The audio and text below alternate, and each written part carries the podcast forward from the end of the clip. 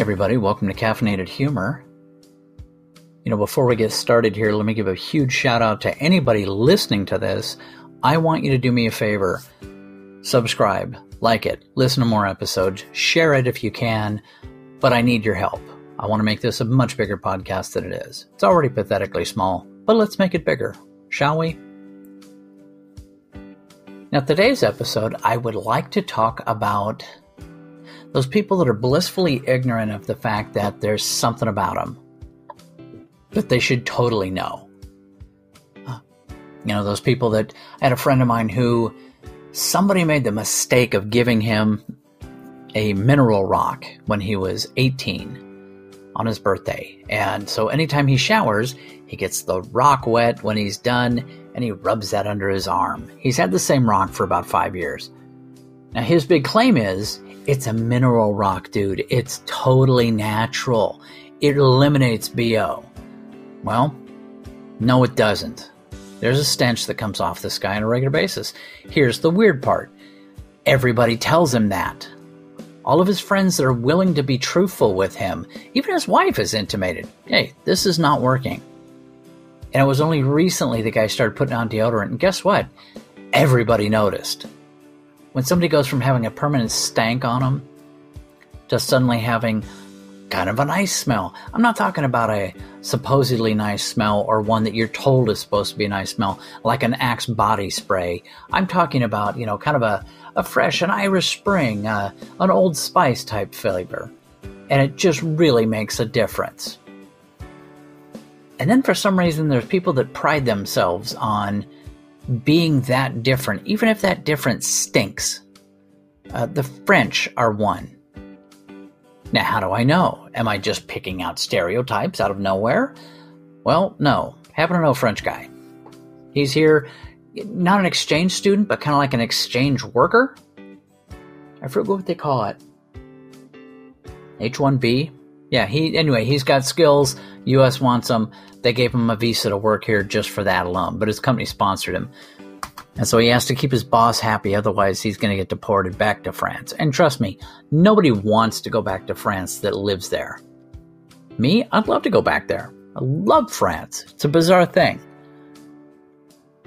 Now, the thing about people that don't realize they have a smell to them, it, it BO is one of those things. Smokers are another one. They're just a ridiculously brain dead bunch that have no idea that they just reek. In fact, I know somebody that quit smoking, and three months after they quit, they said, I had no idea. I smelt so bad. It's like, really? Everybody telling you that all these years just didn't seem to sink in, but it wasn't until you quit smoking and noticed that you had a little reek going on that suddenly you're good with it. It was a bizarre thing. Anyway, but it's one thing to be in a place where that's acceptable. It's like you know who the one place in the world people don't complain about the French and perhaps their uh, eau de toilette, which is what they call French, or is what they call perfume. Unless, of course, my French is completely wrong, in which case I'm just the ugly American. But I kind of wear that hat proudly. So, but the the one place nobody complains about the French in France. So guess what? this is not one of those, hey, if you don't like it here, get out. But some people are just made to not leave their own countries. And that's not meant to be a, hey, you're not welcome here. Everybody's welcome here. But if you're just not suited to being here, don't be here. If you're much more suited to being home and you're going to be happier there, why the hell not? Otherwise, you're staying in a place you hate? Eh, who you mad at? But all that wrapped together is what brings us to today's episode Love the French, Hate the French, on today's Caffeinated Humor.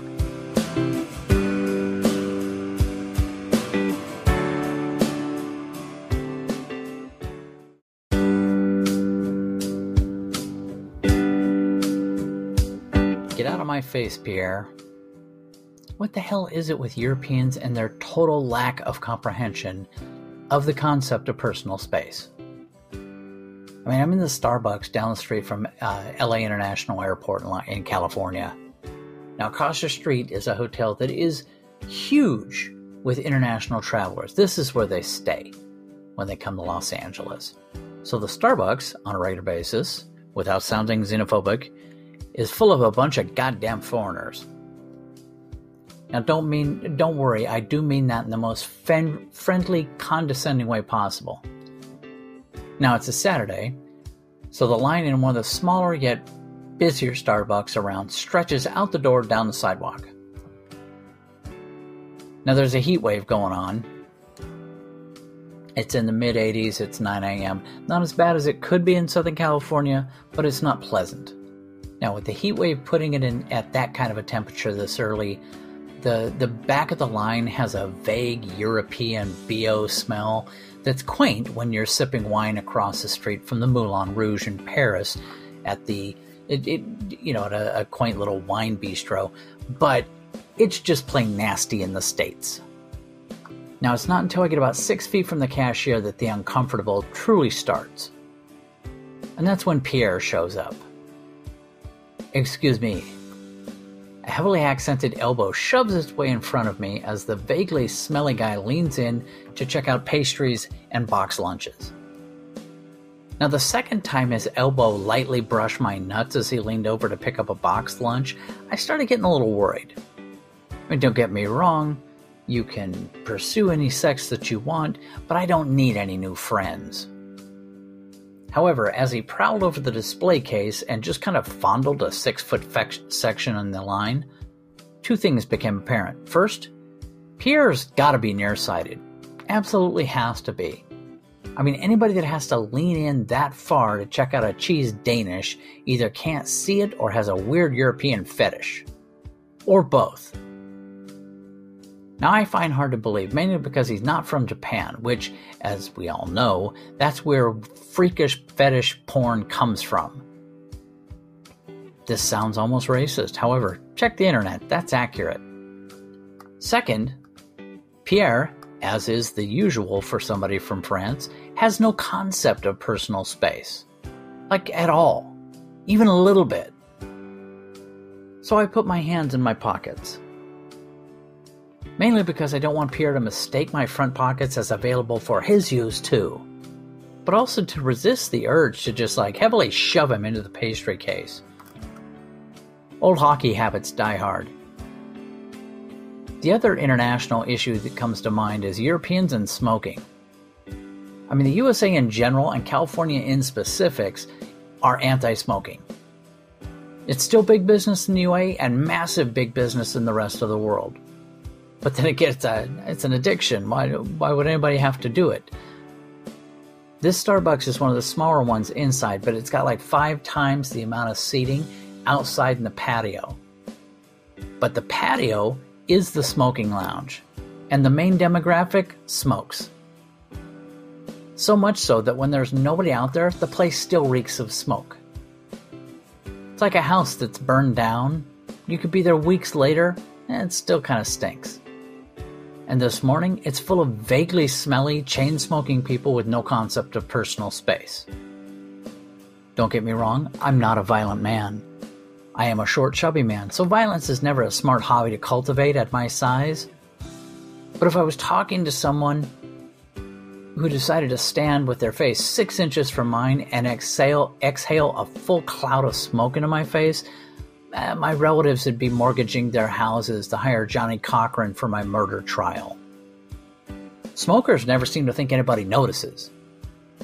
I once bought a used car, uh, it a long time ago. The first thing I noticed was the smoke when I got in. So I said, Who's the smoker? You or your husband? Now, this was said to the lady selling the car as her husband went to get paperwork. She said, Oh, you can smell that? She looked shocked. I only smoke sometimes. My husband doesn't even know. Oh, sweetie, that's such a stupid line. As it's every bit as stupid as it is naive. Trust me, he knows. We all do. Anyway, back to Starbucks. Now, the interior of Starbucks is smoke free and air conditioned. So once the caffeine kicks in, I'm good. The visual through the window into the patio is disturbing but it's a lot like being at the zoo and looking through the six inch thick glass at the gorillas. it's safe and gives you the gives your mind the impression that it's okay to stare. Okay, I will stop making the the staring at the dumb animals comment, but only because I want to go back to Paris again, and I think it sets a bad, men- bad mental precedent. I mean, vive la France, or at least vive la France after I have my coffee. Hey, hope you liked today's episode. Like it, subscribe to it. Hell, there's a link around here to help support it. But most importantly, listen to more episodes. You can also go to Amazon. You're going to find a series of books under the name Caffeinated Humor based on the podcast. Take care and have a great day.